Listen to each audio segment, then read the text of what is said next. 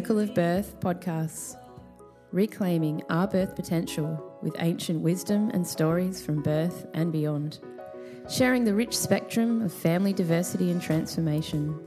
Stories worldwide bringing together community and connectivity. Come together with story medicine and inspire at our unique birth journeys. We breathe, we birth, we become. Welcome to episode 43. So let's go on a journey here. Another beautiful stories of birth. This time told from the words of a mother that has encompassed her work and life with the gifts that each child has brought her. Meet Julia. She's a specialist in the body from a background of an anatomist to now working with women in pelvic mapping and Maya abdominal therapy. We head on an interesting journey here and learn extensively about what each birth can teach us and how we can embrace the journey and find ways to support others, especially in our blooming mother path.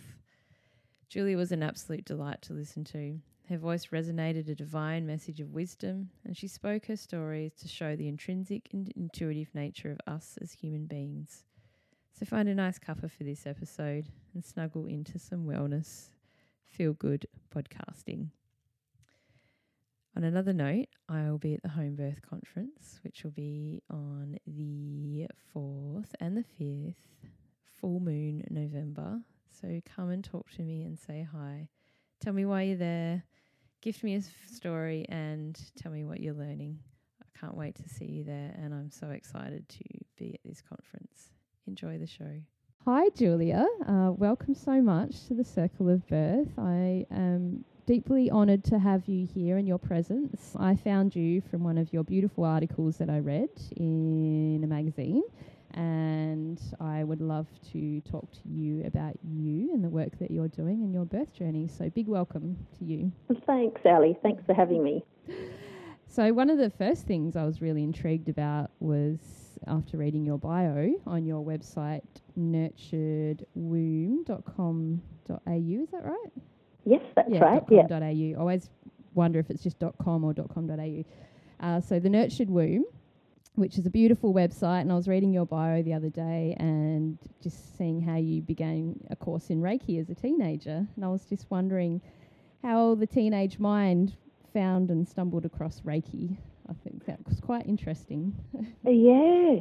So I was um I was always a very very very sensitive, extremely sensitive child, and very in tune to other people's moods, their emotions, their energy, and I think um, I was going through quite a hard time as a teenager, just with some high school things going on, and my um, actually a family member, my uncle introduced me to someone who was doing Reiki, and it just felt so right to follow down that path. Um, and just, I guess, the idea that I could also put my hands on my on my body and calm myself and give healing to myself, but also being able to provide that for people. Just it was just like a it was just a calling, really, for me mm. at the mm. time. I can imagine yeah. that too for you know teenagers, teenage years are so tough with hormones and your environment and everything that's going on. That would have been just perfect to heal that anxiety during that time. Uh, yeah, I think it gave me um, a deep sense of um, calm. Like I could really tap into that and feel the calm in my own body. And I think when I stand, even now, and I work with women, no matter what's been going on in my life, I always bring um, I always ground and bring a lot of protection into the room before I work, and I can go into a different zone, I guess, when I'm when I'm working and leave everything else behind and just have that beautiful channel.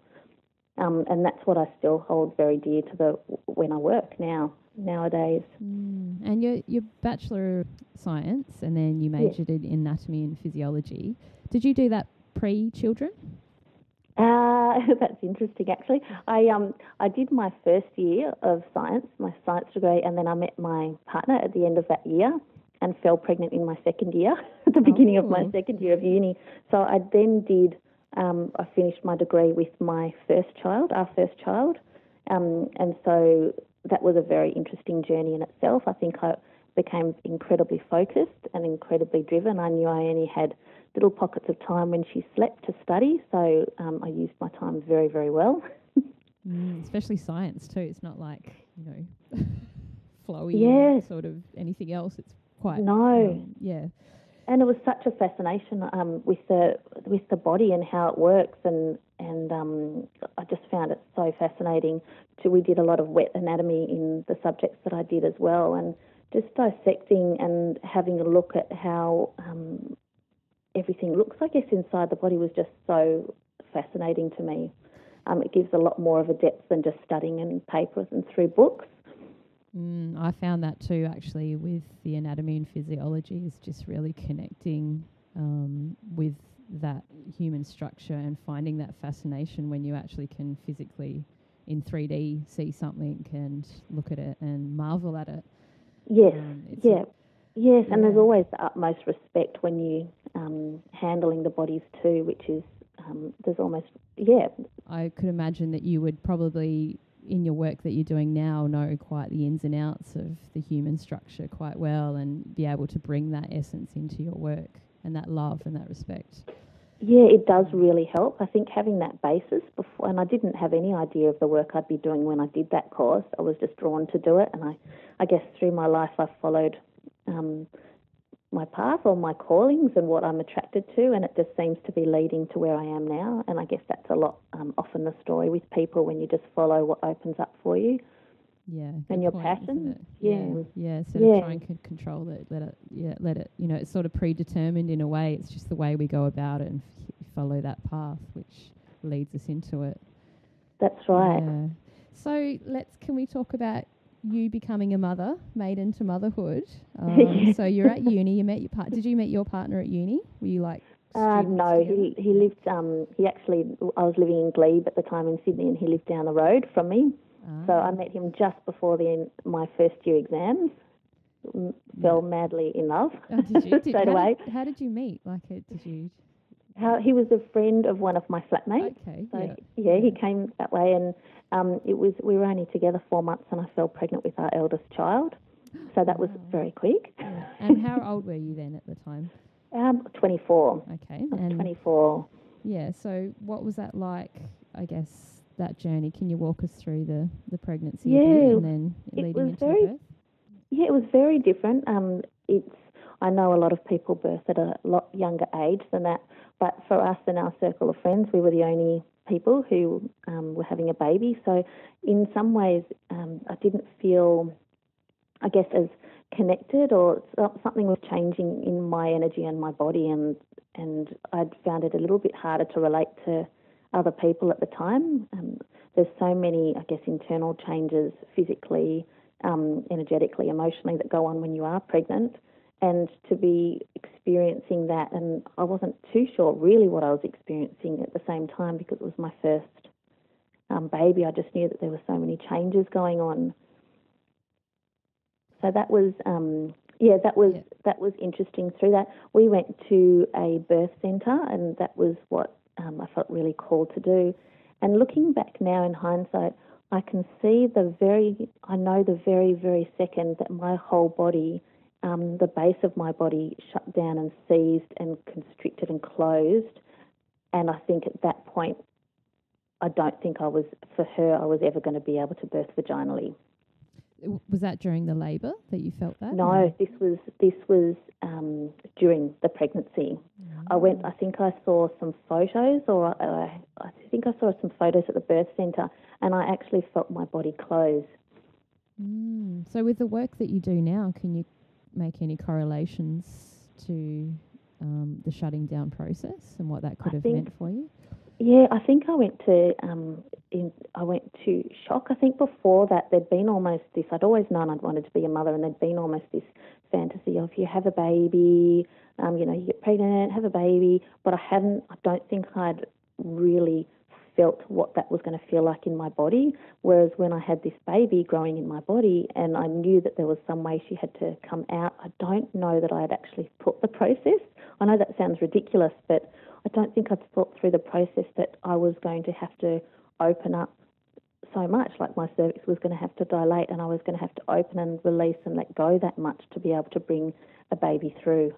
Yeah, and I don't think that's silly at all. I think that's for many women coming into their motherhood is not just opening up physically with the cervix, but that womb energy and opening up Yeah, yourself to motherhood. Um, yeah. And I, I definitely wasn't ready. Um, I just, I just, you know, in hindsight, I can really see I, where I was at that stage in my life, and I was just so um, fearful. Mm. And so, could you navigate us through the labour a bit? Did you go into labour at the birth centre and get transferred, or how did that? Sort No. of, So what happened was I was going to this birth centre, and then um, I think around 36 weeks or something, um, I had a, an appointment, and there was actually a student midwife, and they were feeling and saying, oh, you know, her head was down, and her that was her bottom, and stuff. And this student midwife said, no, I think that's her head up there. She was her head was up under my right hand um, side, under my ribs there. And um, so they sent me for a scan to check, and that was right. So she was in the breech position. Um, and so they kind of just carted me on, to be honest. And I felt really um, abandoned by that process. Um, I'd felt really at home and comfortable with the birth centre and who I'd been seeing and the women I'd been seeing there, and it was easing a little bit of my anxiety. And then suddenly that was ripped away, and I was about to birth. I was um, shoved into the hospital system, having to wait in these really clinical rooms, and I felt like a sheep. I felt like I did, was just like a number. Actually, that was my feeling. I'm not saying that's the case for everyone, but that was the feeling that I had um, in this birth. So then um, I started having some contractions. So they, with um, a planned Caesar, I guess they put you through before your due date. So she was um, scheduled in for a C-section, and um, I turned up and I was very, very nervous. And so they, you know, give you the epidural, and I was awake during the procedure, so you can actually feel yourself being rocked and pulled, but you just don't have the pain. And then she was lifted up, you know, over those green sheets, and I looked at her, and she was just the most beautiful thing I'd ever seen in my life. But I had that. Um, there was almost I, I couldn't make that connection that she'd come out of me. I, I couldn't quite get my head around that she'd come out of me. I hadn't seen that process. I'd been, you know, I had no feeling, and this sheet was there. So suddenly, this baby was pulled from the other side of the sheet, and it was a little bit. I just couldn't quite make that um, connection. Do you know what I mean? mm. And that, that- did that come to you after, or you felt that immediately? Oh, I, with her, I felt the connection immediately, and we're still very, very close. Um, but just the fact that my body had gone this baby, and then here she was. That part of the process, I couldn't quite get my head around. I think. So just to backtrack yeah. a bit, growing up, what was your experience of birth with your family or your birth or how did you you know, did you have a lot of um, birth around you or what, what what was your thoughts on birth being that 24 year old girl? Uh, yeah. So I think my mum was a, a young mum. I think I may have been born around when she was 24 ish, actually. Um, and I'm the second child, so I've got an older sister and a younger brother. And mum was just very um, easygoing around birth. She said with me, she um, thought she might have had slight indigestion, and she went to, because I was early, I think I was about 10 or two days early or two weeks early, and she thought she had indigestion, went to the hospital, and they said no the man, the obstetrician, said, "No, no, no. You, you know, you can go home." And he left because I think he wanted. I think Mum said he wanted to go to a golf game or something like that. um, and then, you know, shortly after they rang, and I was born within hours, I think. Um, so my mum's pretty. Um, I guess gives birth pretty easily.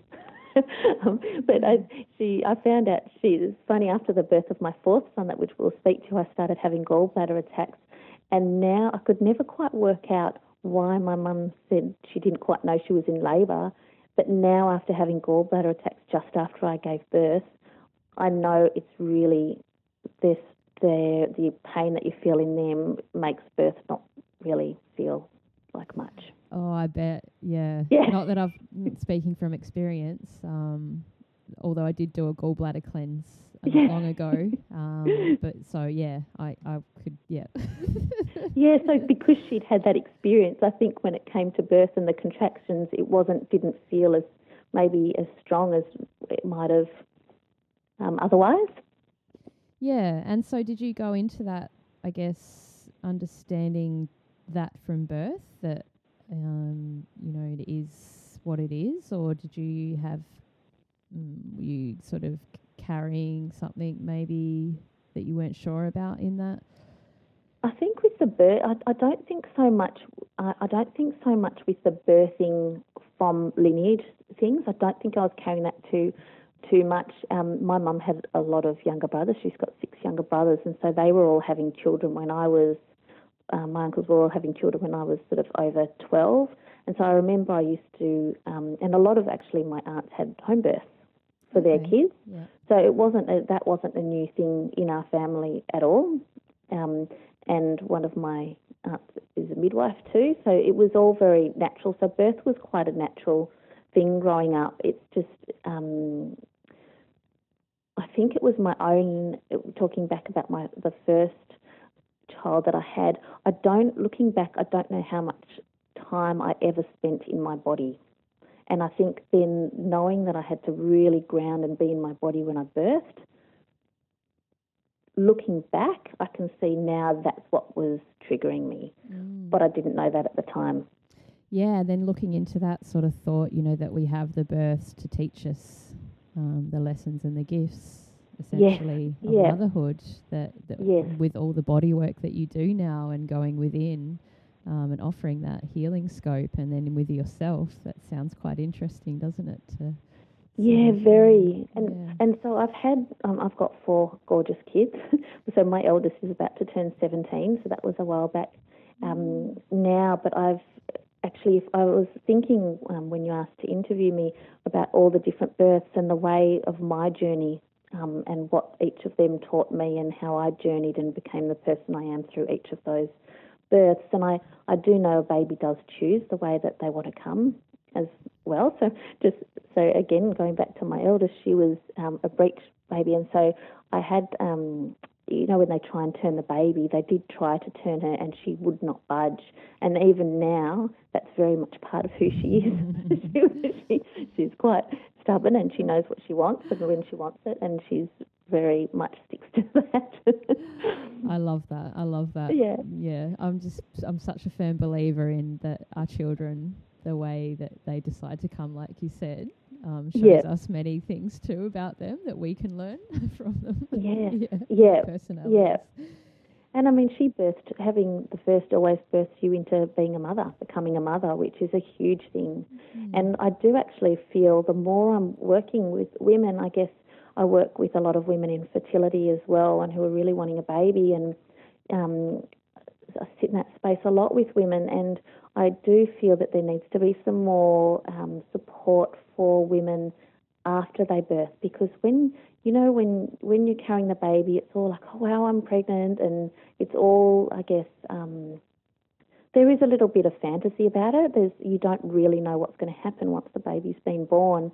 And often when a baby is born your lineage pa- patterns plus your partner or the father's lineage patterns come into play. So you've got a lot of that going on while you're trying to adjust to being a new parent and having that whole energy come into play as well.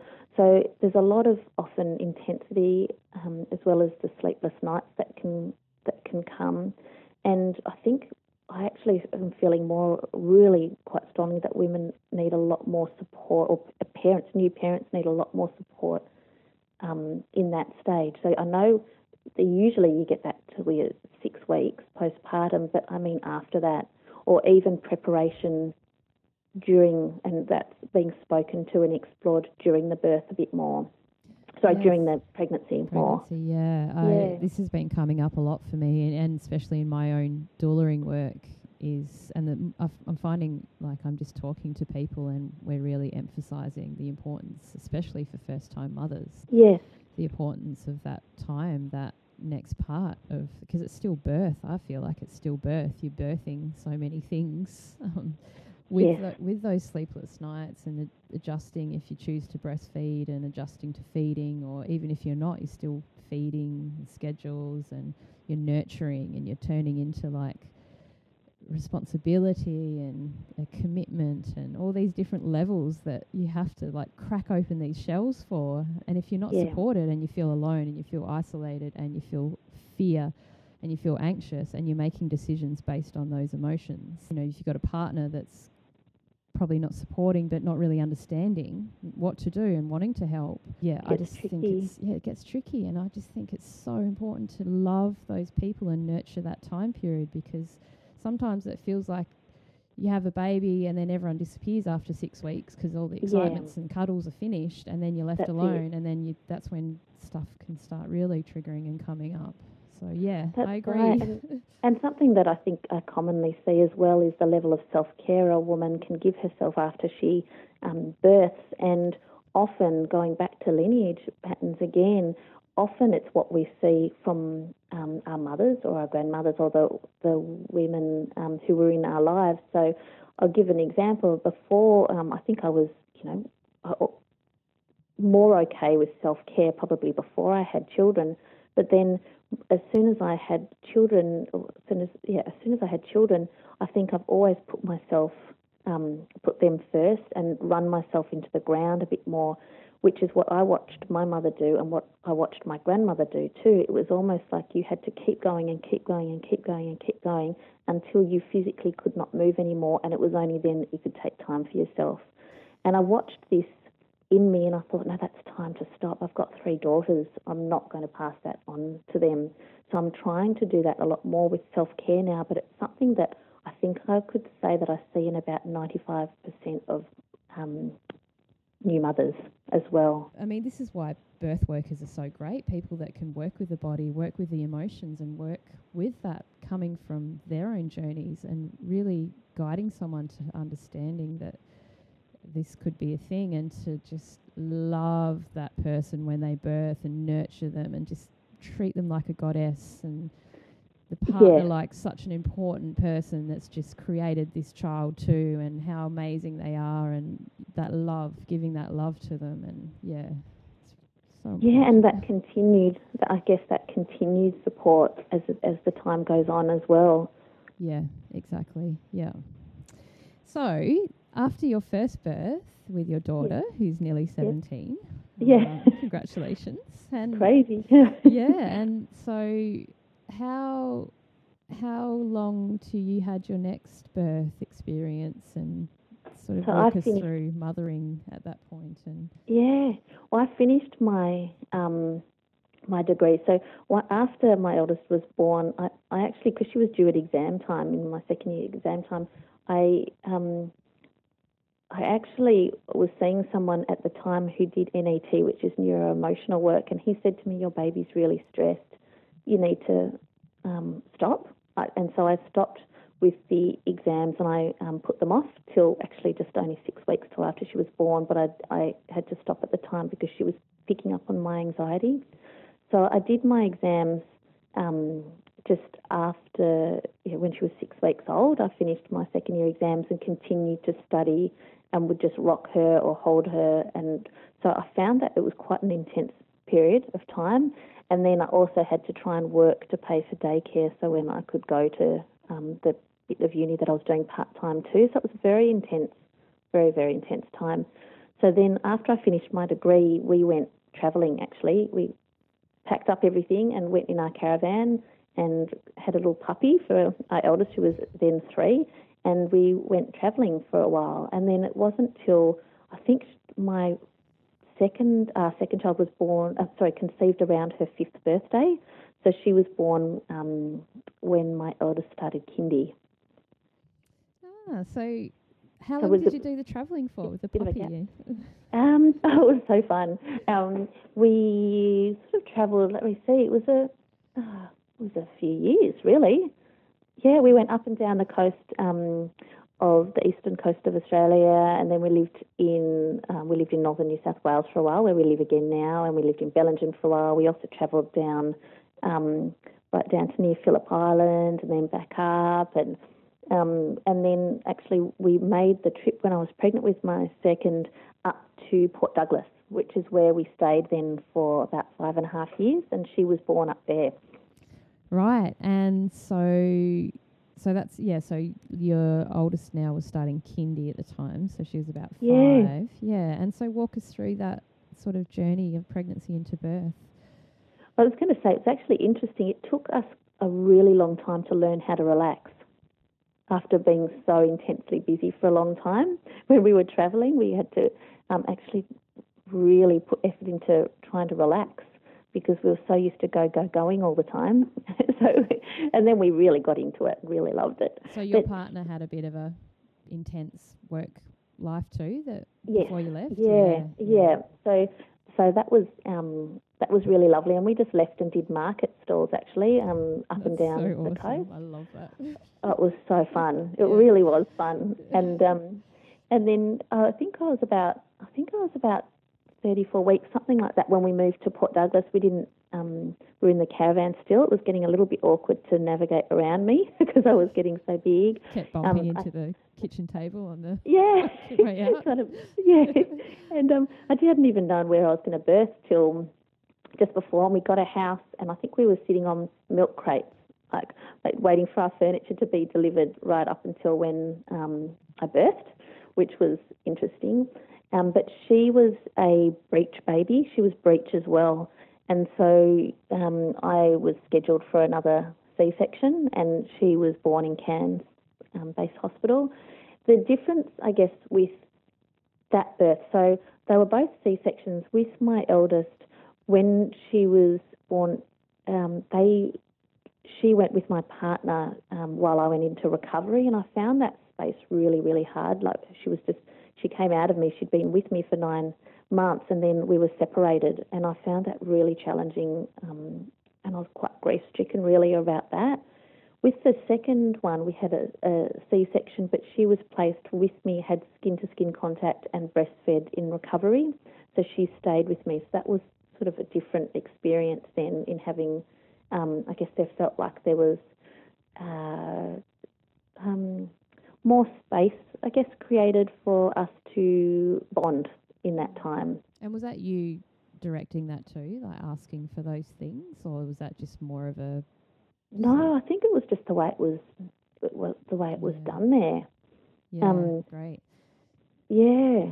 yeah, it was done there. So that was, um, yeah, that was, and going from one to two was, you know, a journey in itself as well. And but given the gap, I kind of felt like, you know, there was a bit more of a rhythm rather than having two small kids at the time. yeah. So we've pretty much similar story. Um, Oh, really? well, in a way, not like similar, but in a sort of way that I was my firstborn and I was finishing uni.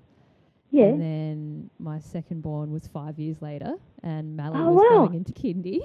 Yeah. and I, I do remember that feeling of going, oh, this is all right, because I still, because when he goes to kindy in the day, I had that home time where I still felt like, yeah. you know, you could do the bonding and all that sort of thing. Yeah. Yeah, yeah. Which is yeah.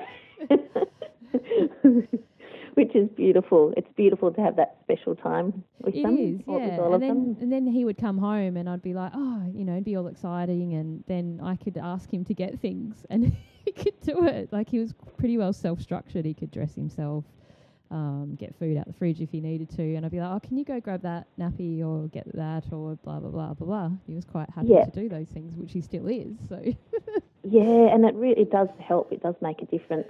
I yeah, think. yeah. And so life became busy for you too, essentially after. Yeah, life was um, life was busy. My um, we were my partner started working um, for an events company up there, so he was actually away a lot. So I had the two um, kids by myself a lot, and we didn't have we didn't really know anyone up there, and we didn't have family. But when we did markets, I guess I started to get to know people, so we um, started to form a little bit of a community up there, which was lovely. What did you sell at the markets?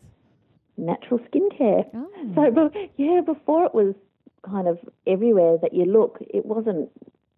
Um, I guess you didn't see, tend to see it at markets so much at that time. So we used to make that and sell it there, which was um, yeah, it was great. It just gave us the money that we needed to pay our bills and our rent, and then you know we were pretty flexible. And Yeah. and then I continued making all the products while my partner was working. Then, so it was I could kind of do that around having the small kids. And so, just in terms of recovery for both your cesareans, did you find the second one was a bit easier to heal um, emotionally and physically? I think I'm because I knew what was happening. It was um, it was a lot easier because I knew what was going to happen. The first time I had no idea what was going to happen. It was all a first experience, and and um, yeah, I just had no idea what what it was going to feel like or anything like that. And I found, you know, you can't laugh because it hurts. um, Yeah. and you can't walk, you can't bend over, but it's um, yeah, I think just knowing what you're going to expect makes it it's a lot easier. I mean, with my first one, and I remember standing up after talking about body shame. I remember standing up after um, you know one of the first times after I'd, I'd had this C-section, and blood just came pouring out. And to me, I was actually mortified that that happened in front of him. And I know that sounds ridiculous, but we'd only been together so long, there was still that shame I think I was carrying in my body. And to have that loss of control and the blood just dropping to the floor, I was so mortified. yeah. Whereas yeah. I think after, you know, we'd been together that period of time, it was, um, you know, all the bodily functions that happen, all the breastfeeding, you know, everything like that was just so much more natural that I didn't feel the shame associated with my body with yeah. post birth. Yeah, I can relate to that. Yep. Yeah. Yeah. Yeah. I bet you heaps of people can relate to that too. It's I, I feel like I've grown with that with my partner. We've only been together four years, but Yeah, yeah, that you know, that initial when you first meet you kinda shut the door or you might you know, all this sort of funny stuff and it just Yeah. grows and now he's pretty much seen nearly every bodily function he can from me, so I've Yeah. got nothing to like yeah, I think it was just the body shame wasn't as much, Yeah. and that's Yeah. quite a big thing. Yeah, Yeah. it's huge. Yeah. Okay, Yeah. so we can explore that a bit more too later when I talk about the article with you. So Yeah, okay. let's. So then, uh, so yeah, your second birth, and you know, feeling that a bit more supported and finding that little structure and rhythm in your life, and then how long? What was the age gap before you conceived again? Um, well, I only actually had one period, one bleed, and then I conceived the next month. So she was, um, yeah, so she was um, conceived, I think, when my second child was 13 months. So she was born at 22 months, Okay. Yeah. 13 or 14, whatever that is. And she, she was born, there's 22 months gap between the second and the third. mm-hmm. Yeah. Yeah, so that's um that was really interesting. I think it was a, it came as quite a surprise. I wasn't um, um wasn't thinking I was going to have. I, I think I always thought I'd have three kids, but I wasn't thinking one would come so quickly. Um, and she um she was really it was really interesting. So that birth with her. I guess I was um, so busy with the other two kids that you know there wasn't um, that much time to sit down and rest when when I was if I was tired um, through the pregnancy. But she was always head down. So something that actually happened between those two is I did a um, and actually when I was pregnant with my third, I did a branch of kinesiology um, called neural um, organizational therapy. And what that during that time when I did that course, they actually the two of the teachers worked with me and went through my body. So what can happen like um, when there's been any trauma or a memory of any trauma is your body. Um, it's like it's stored in the physiology in your, in your physiology in your cells, and so similar situations can kick you back into that trauma. Yeah. Does that make sense? Yeah. Yeah. Cell, So- cell like cell memory and. Yeah, and the that, cellular memory. Yeah. Yeah. Yeah. So one thing that did happen actually when I was pregnant um, with my third is these two teachers came and they went through um, doing one of the it was one of the processes, and so they walked me through each step of what it was like. So you get to the hospital, and then my they were testing a muscle testing, and it would go weak, and then they would strengthen it up, and then um, then they'd walk me through the next bit, and my muscles would go weak again. So it was just showing the effect that it has on the body as I remembered each part of going in for my C sections, like the hospital, getting the epidural, how I felt. And I do actually feel like that cleared a lot of stress um, and, um, and emotions that I'd been holding my body around it. Um, I think it cleared a lot of that for me, actually, a lot of that pathway for me. And so my third baby, it could have, it could just have happened, but I really do feel it played a part. My third baby was always head down. She was never ever um, a breech at all. Yeah. And so I always said that I'd let the baby decide how she wanted to come, and she stayed head down. Okay. So that was. And, and I, how did that yeah. work in with your care providers and navigating, you know, the system and all that sort of stuff? Did, were you supported in that choice? By my doctor, I was very much so. The doctor I saw, she was absolutely fantastic with it. Um, when I'd go to the hospital, they'd put um, fear into me and say, you know, if because it was less than two years before my previous season, I'd had two C-section. They said, um, you know, the, you could your uterus could rupture, the baby could die, and you could die, but before we could do anything. And so every time I remember, every time I'd walk out of the hospital, I'd say to Adam, am I doing the right thing? And he'd say, just relax, like just breathe. And I'd say, and speak to the doctor, and she'd say, just keep going with it. And she was actually quite upset about the way it was treated at the hospital, um, and that, that, and the way that they were dealing with it. But um, so I just kept doing that, and I guess I kept checking in with my baby and saying, you know, I'm I'm going to do what you want me to do, and I'm going to let you guide me. And what would you like? And she just was always head down, and so that was it that was it. That that was uh, to me. She decided how she was going to come, and I was going to listen to that. So I feel like I had to fight a little bit. But what happened was because this is there was a midwife who was working at the hospital, and she'd um, heard that I was going to be there, and I was going to be having. Um, I wanted to have a VBAC after two cesareans. And so I found out later that she said, if I am on when this lady comes in, I want her. And so she, she, she had requested that she be my midwife. And the funny thing is, I turned up at the hospital just after she went on duty, and I birthed 10 minutes before she went off. Oh my gosh. I know, it couldn't have been more perfect. I know. It was fantastic. And she was just so supportive. There was a doctor who um, came in and um, prepared me for a C section, and he was um, pretty much just telling me that that was you know, it was very unlikely that I was going to be able to birth, and he was getting me ready for a C section. And she came in just afterwards, and he left the room, and she said, No, you can do this. And she held such a strong, beautiful, loving, supportive space for me, and very protected. She really protected me in, in that process, and I felt safe.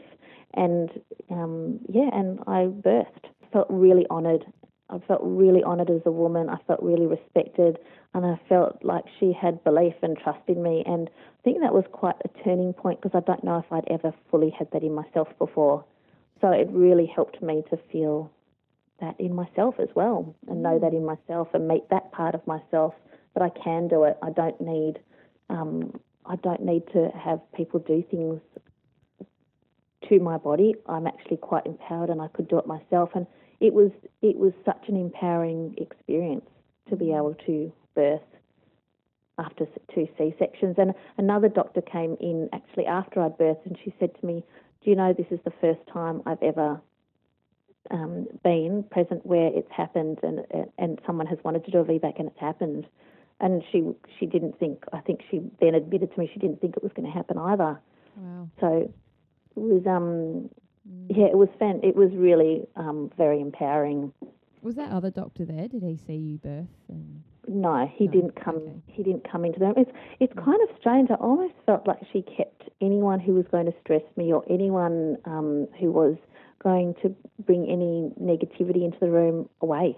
Yeah, and I believe that too. I don't think yeah uh, a midwife's are pretty tied in the system sometimes with what they can and can't do. But if you put a lot of that you know, good midwifery, energetic intent into it. Um, yeah. She, that's holding space, and she probably, you know, did her superpowers and. I know. I feel like she. I feel like she stood at the door. Like yeah, I feel yeah. like she was standing at the doorway. Yeah, I bet you. With her yeah. energy, yeah.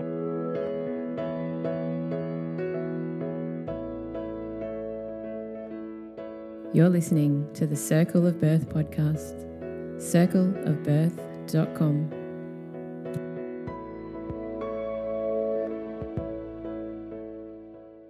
Can we just backtrack a bit? And what was it like actually going into labour? I was very fearful. I was very fearful. Um, I think during I had actually contractions um, every night for the week leading up to when she was born, and then they would stop. But it meant that by the time I got to the hospital, before I'd really started labour, I was actually already four centimetres dilated.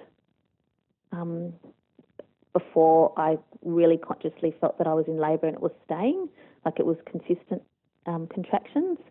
So that was really interesting. I was very fearful, and when I got to the hospital at one point, it stopped. The labour stopped, and um, so I went and had a shower, and I was speaking to my partner, and I knew what it was at the time that was blocking me, and so had a bit of a talk about that. Had a bit of a cry, and then the labour just went bang and just really came on fast. After I, I guess I, after I released and let go a bit. Wow. And how how was that? F- like I know it's hard when you're in it, but can you sort of try and tap into that and remember during those moments of fear was there this uprising of yourself and like I can do this? Yeah, there was Yeah. a bit of there was a bit of that. I think I've got an incredibly beautiful, supportive partner as well, and he um, he holds a very strong presence with me and as well, and so that was really really helpful. Um, and and I think it was. Um, to be honest as well, there was points in that labour that I left my body and I had to consciously call myself back into my body during that time. I could feel myself lifting up and out as you, you know, when there is fear and inhabiting your body and the fear arises, you do naturally lift up out of your body, often go to your head or leave, like it's like a head on a stick, and you leave your body. And so I had to keep consciously, I guess, calling myself back. I also had um, emergency essence, which my butler was giving me like every sort of 10 minutes in my water, which really helped as well. Um, but just facing facing the things that I was fearful of really helped rather than moving away. So every time I'd go to move away, I'd call myself back and really facing it rather than trying to run, I guess, really helped. And how long did the labour go for?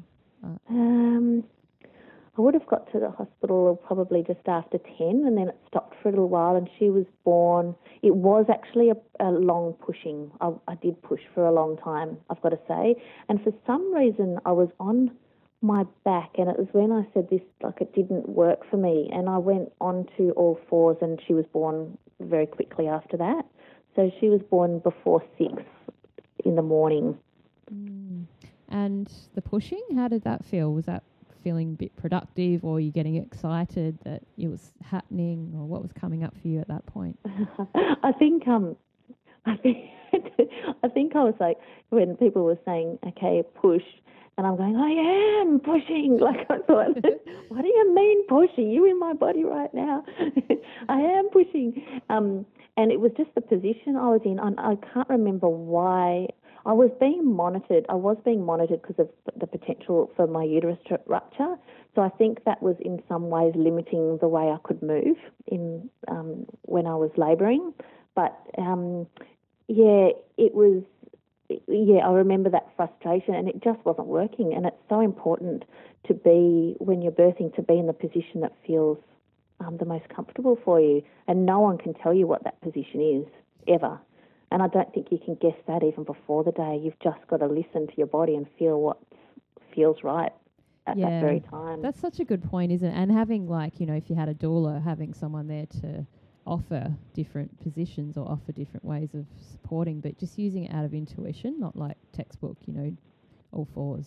Um, Yeah. You know, all that sort of thing. Just seeing how that woman's moving and being like, oh, maybe just try that, you know, and because you know you can get stuck in your head sometimes when you're labouring. Absolutely. You just don't know how to break out of that.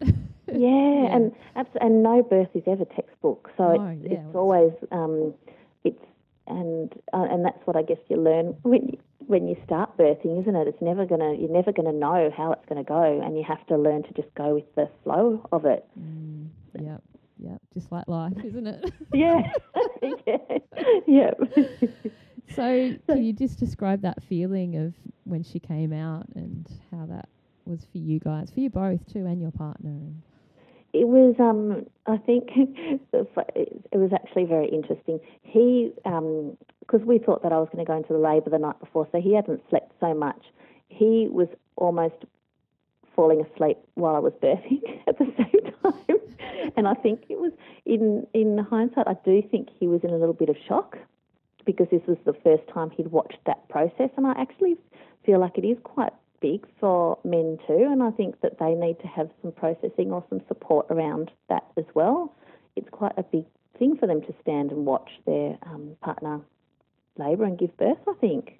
Yeah, I did a podcast with a man called Robin Grille. Um, yeah, yeah, he's an author of a few books. One of them's Heart yeah. to Heart Parenting, and we talked about this, and he was like, "You got to give men a fair go. They're only new yeah. into this birth space." And yeah. he talked about what came up for him during labour as himself. Like even the noises that women make yeah. trigger something into him from his birth, maybe. Like so, yeah, we definitely need to be supportive of men and just know that. Um, you know, it's quite horrible how mainstream media, all these movies portray men, and you're always telling them to f off and oh no, know, all that horrible stuff. That. Yeah, and uh, yeah. but that's what you kind of, s- you know, it's like yeah, you know, treat them like crap and blah blah blah blah blah. And oh, I think um, I think you know to watch. Um, I think for him, you know, watching me in labour and knowing you know, watching those contractions and watching me in pain and n- knowing that there was nothing that he could do to help, I think that was quite triggering for him. Yeah, for my partner too. We had to sort yeah. of work on that beforehand and knowing that he had to support me but not try and fix it. So he was sort of dozing in and out on yeah. off, and then yeah, a little, little bit. Your little girl slid out, and yeah, and so she, possibly she was um, put on my chest straight away. She was a little bit um, blue, and so they were saying, you know, you know, you know, give her a tap. And I think I was doing it so gently because, you know, they're yeah. so little and yeah. so fragile and so little. And she, um, so they took her from me and gave her a bit of a whack, you know, on her back just to get her um, breathing, like and her oxygen going.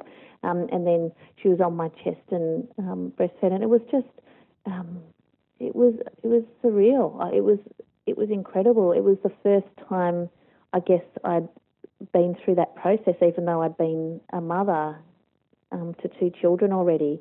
It was the most the closest I, I'd seen the process happen. I guess it wasn't done behind a green curtain. I'd had that contact and that connection with the birth the whole time, and that was a big, um, that was quite different, different experience. Yeah, not to mention, like you said, that sort of part where you had those challenges come up where you really had to work internally and trust and both of you were on that journey together and trust yep. that she wanted to come this way and it's her story as well and you know that's yeah. huge too to support and she's that. a fighter is she she, yeah she's very very very strong-willed and she's quite a fighter sometimes i've got to remind she doesn't have to fight for things like it's okay and it's interesting because i really had to fight to have the birth for her that way and she fights a lot in life and i have to gent- and pushes, and I have to just gently remind her she doesn't have to go through life in that way. It doesn't have to be like that. It's okay.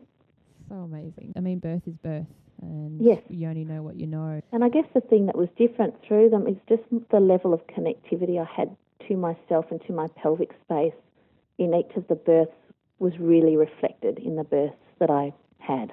Yeah, so the pelvic work that you do now, which we'll go into um, yeah soon. Was were you doing any of that?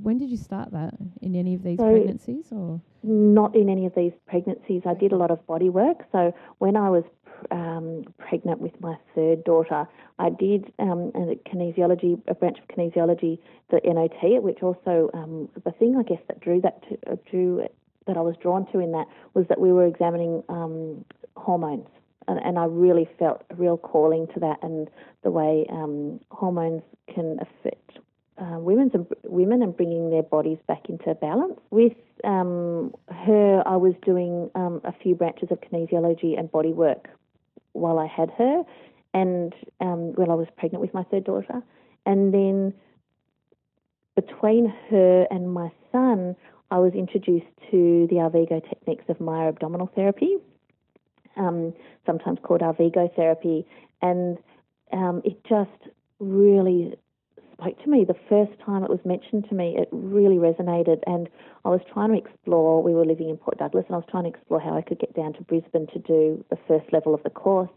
And I was sitting there cooking one night, and I had this um, almost like a voice say, "Call Andrea."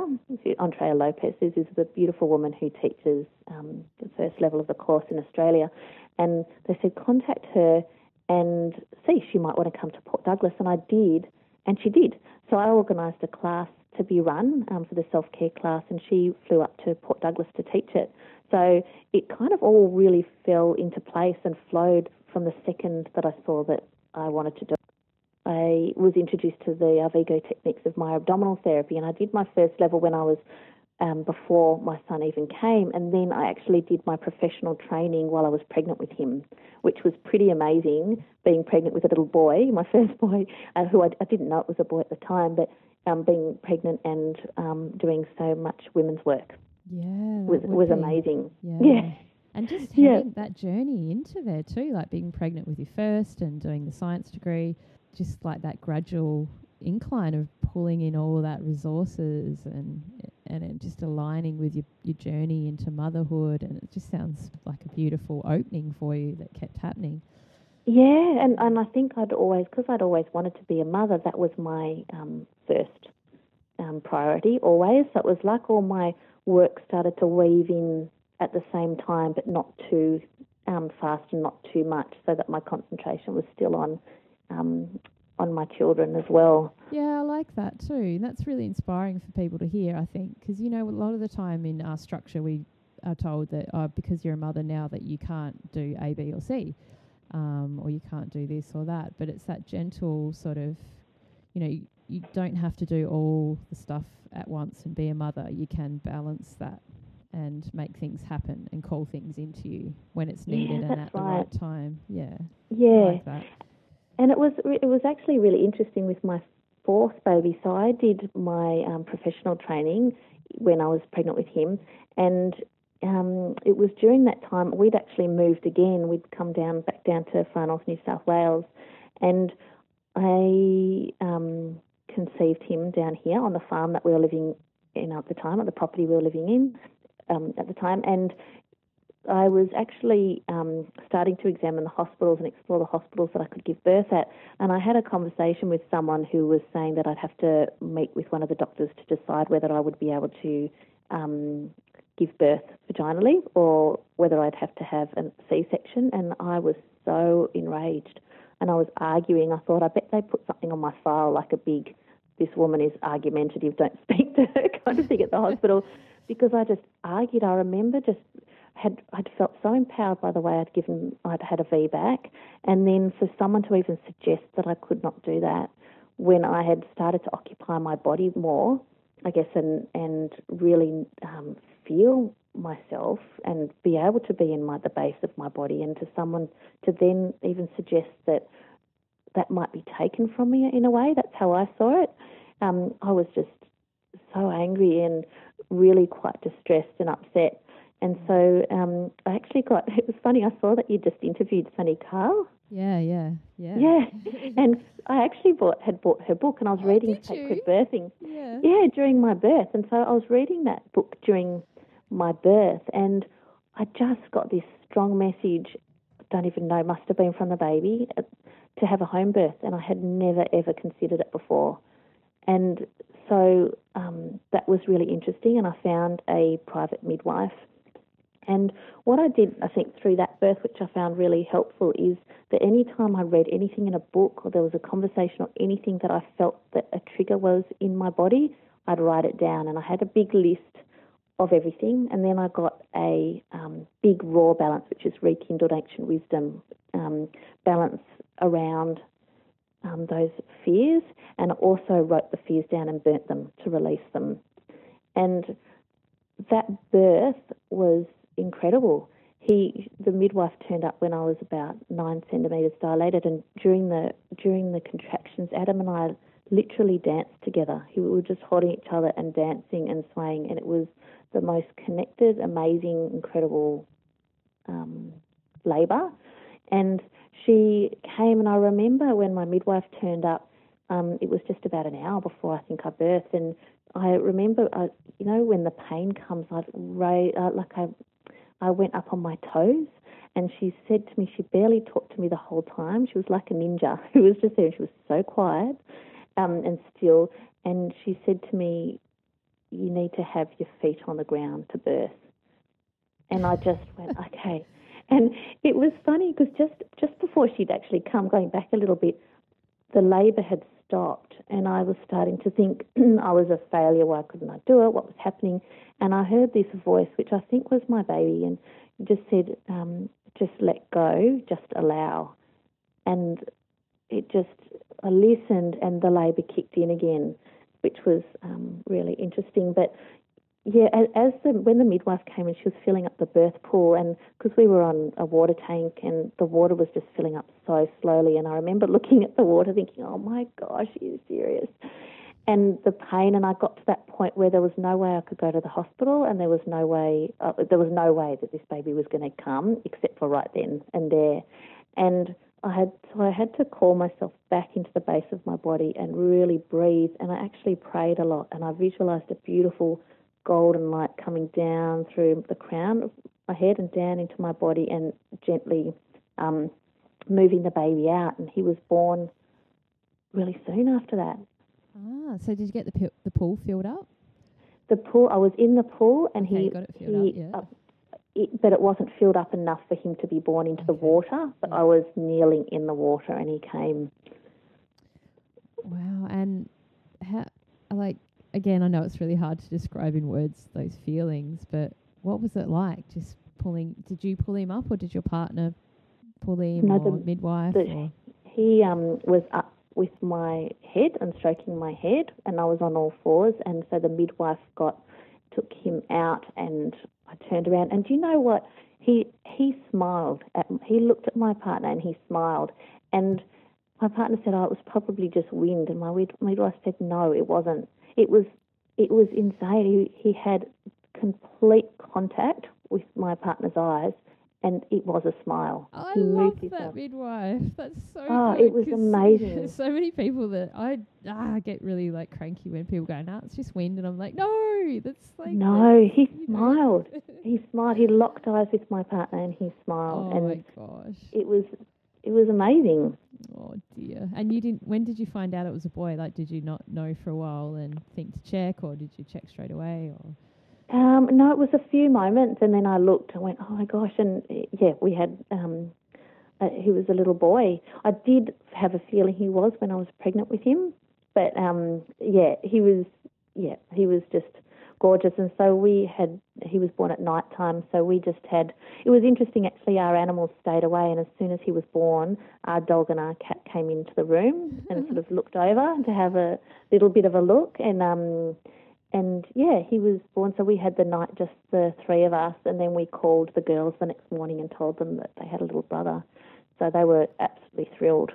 wow. And how was it? Um, you know, being at home too. That sort of Oh, just was- knowing you could go to bed and stuff like that. It was so lovely. It was, um, you know, it was a dark room. We had just a little lamp on. Um, it was very intimate, and I remember after I birthed thinking, thinking I could do anything in the world now. I felt so empowered. My energy felt so big, and I felt like I'd come home in my body. I feel, I feel like so much of my life, and as I birthed all my kids, it was like my I came back more into my body but I'd spent so much of my life outside of my body, and each birth called me close more into my body. And I guess that fourth birth was just I I fully um, occupied my space, my pelvic space, reclaimed my body as a woman, and it was just very empowering. Mm, wow, oh, that was beautiful. Just listening to that. Um, Yeah. In terms of like recovery or you know supporting yourself through that life with four now. Um, Yeah. yeah.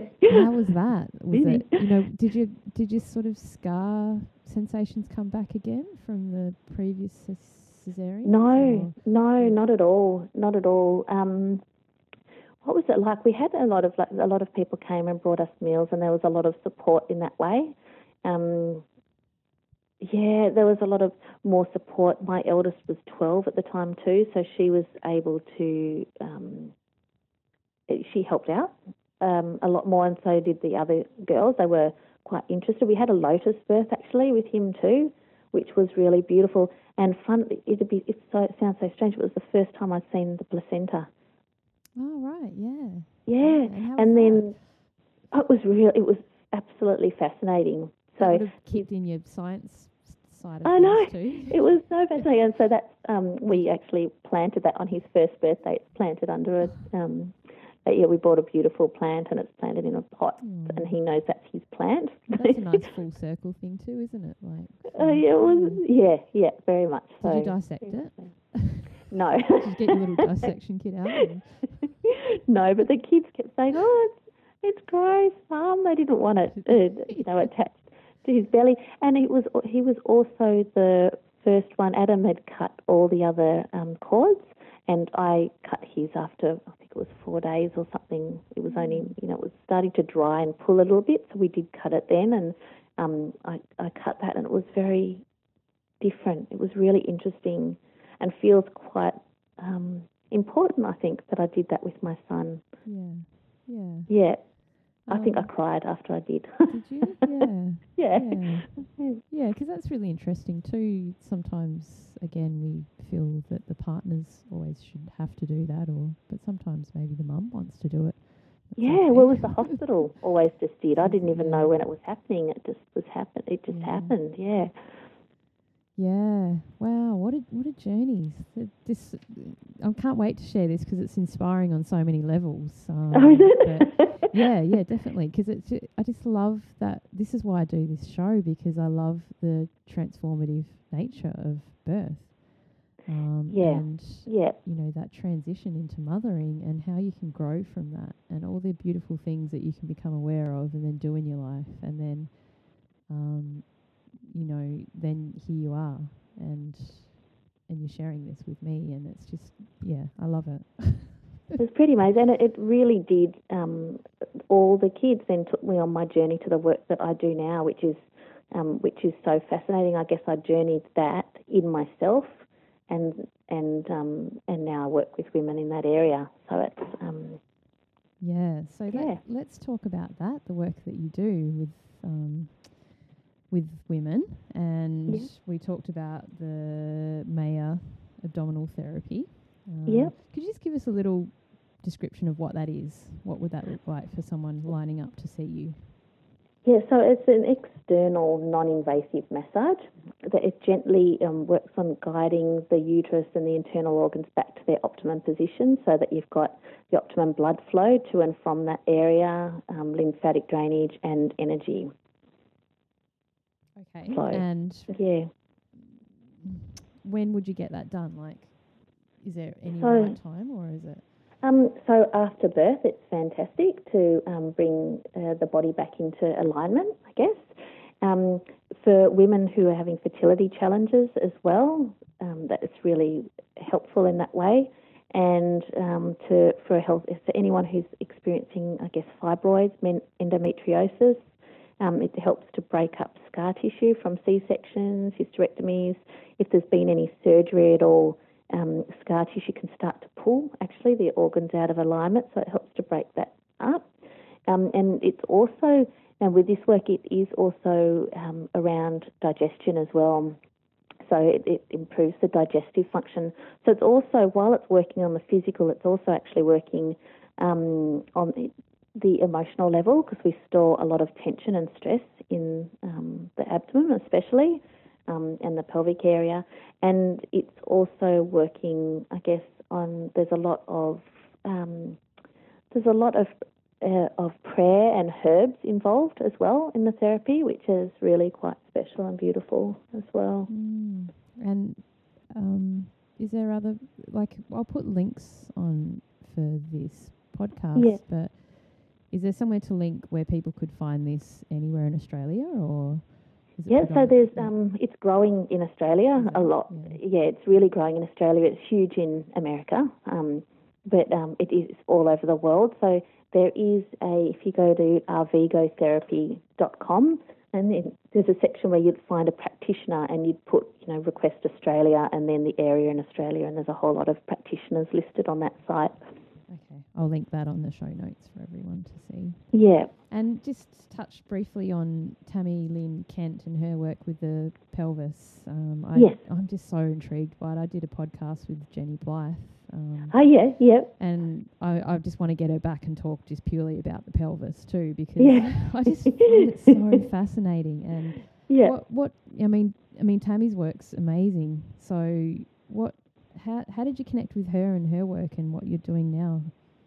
So I think um, really coming into my pelvis and my energy really inhabiting my body and feeling so grounded, um, that was the calling for me to do this work. So I'd heard about her. A friend of mine had told me about her book and I'd read it and it really resonated. And then actually after I birthed my son, I looked into and heard that she was going to come to Australia to teach, which didn't actually happen at the time. But she did. A friend of mine and myself organised that for her What would it look like for someone again, um, walking Yeah. into you for that? What would that generally look like? I guess anyone who wants to um, connect more deeply with the root of their body, um, someone who may be on a physical level um, has given birth and their pelvic floor might not be feeling um, so strong. So when there's imbalances in the pelvic floor, when Tami says that if you're doing Kegel exercises, then it can actually strengthen the imbalances as well. So you want to get that aligned. So that you'd be doing the internal part of the work. So holistic pelvic care um, works internally um, as well as um, on you know a lot of guided breath and visualizations and energy work as well. So it, it um, works with both aspects. Yeah, And- and, so how do people, you know, sometimes like you just see pelvis, right? And you're like, well, it's a pelvis. Yeah, yeah. How do you um, get that understanding beyond that? Really getting, you know, deep into that pelvic space and understanding that emotional connection as a woman and as a person. Yeah. Yeah. Well, I guess if you think about it with holistic medicine, when they talk about the primary blockages in the body, they're thought to be energetic, and the um, and that's what's believed to cause the physical symptoms. That's how they believe it. And Dr. Rosita Arvigo says your issues are in your tissues, and I think that's perfect. I think that really explains what's going on there. And as everyone, as we we're discussing earlier, everyone has cellular memory, so you know of events and um, experiences, both positive and negative. And I guess when you're talking about the pelvic bowl um, and the pelvis, a lot of that might be the way that we see ourselves as a woman and our feminine selves. Um, anything that has gone on in that region of the body, whether it's um, abuse of any sort or um, or you know our attitudes towards just say our menstrual cycles and the how we feel around that, or um, our body issues, or yeah ourselves as as a woman and our feminine selves. talk about the article, which you can get a copy of your article through your website. So obviously, I'll link to your correct. website about shame. There's probably lots of people, and I myself can relate to shame in the body, and starting Yes. from our menarche or our menstruation. Can you just walk us through that information there and how that Yes. looks in your work too? Well, when there's when there's shame, I guess um, we try so hard to avoid the parts in our lives that we feel shameful about, whether it's our physical body, whether it's um, you know challenges with fertility, whether it's something that we've done. I think there's a healthy level of shame, but when it's toxic shame and it's, I guess we do start to block and um, it affects our self worth and it, it blocks us in our energy and our life, and we'll do anything often to avoid that.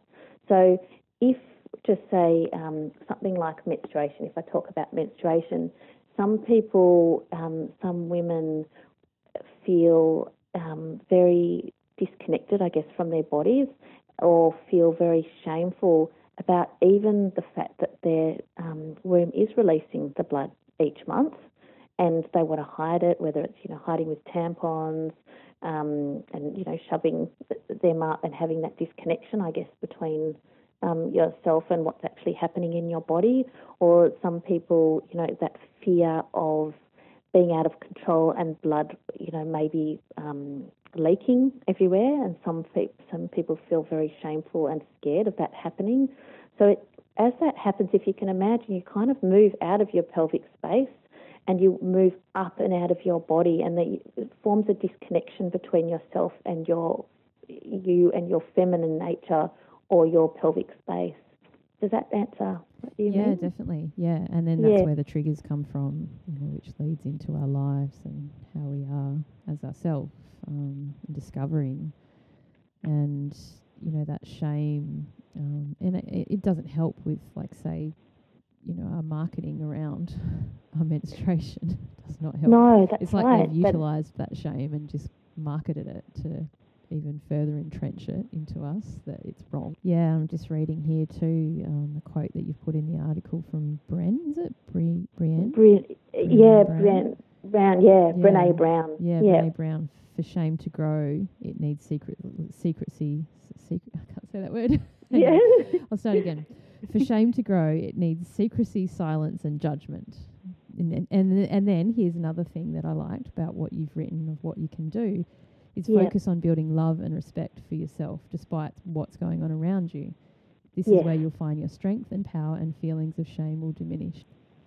Yeah. It's definitely, and I think also just um, really coming into your body, calling your energy into your body, really feeling um, and getting a sense of your pelvic space and your legs on the ground and grounding really helps to build that strength because our natural thing when we're anxious or when we're triggered in any way is to move up and out of our body and it's actually quite amazing in the work I do you know, um, when you say to someone, I have, you know, have my hands on their body and calling their energy in and into their pelvic space, and some people have no concept of that connection there at all. They've lived, they live a lot in their heads and try and avoid that space and avoid, um, I guess, that connection so much that they, when they're called to that, they actually does, do not know what it feels like. Yeah, uh, yeah, definitely. Yeah. Yeah, and that's why we need to, you know, look at this. We're all in this together and to support each other through that. Yeah, Yeah. Yeah, and, that's um, right. Yeah, it's just been such a pleasure to listen to your journeys and listen to all the intertwining that's come in with that and the lessons and the gifts that you've had. And it was just such a beautiful time to spend with you. And thank you so much for speaking with me. Can you tell me where people can find you and your website? So my um, my website is www.thenurturedwomb.com.au, and um, I live in far north New South Wales, and so I work from a clinic in Brunswick Heads at the moment. Um, and yes, so you can read a little bit more about the modalities that I do on my website, and always email me if you want any further information. Mm, and you go to your website and then click on media, and you can get those articles too. There's a few Yes. that you've written, and then there's a um, podcast that you did with like my favourite podcast, Pregnancy, Birth, and Beyond show. I love that show. Yeah. Oh, well, I did that with Anna Lee, and she's absolutely beautiful. Yeah. yeah, yeah, yeah. I see that one Yeah. only went for 28 minutes, and ours has gone for like an hour and 35. I don't know how people do it. Like all my podcasts go for over an hour, and I love it. It's good. Like the feedback I get, people are like, yeah, well, I stop and start as I need, you know, um, Yeah. which is really good. So I think um, with them because it was on the radio and it was live, so they have to, you They know, to play the off, ads, and yeah. they only have a certain amount of time that they can speak for. yeah, so I'd be speak for- at that gig for sure. Yeah. All Thanks so much. That's okay. It was such a pleasure to have you. Thank you.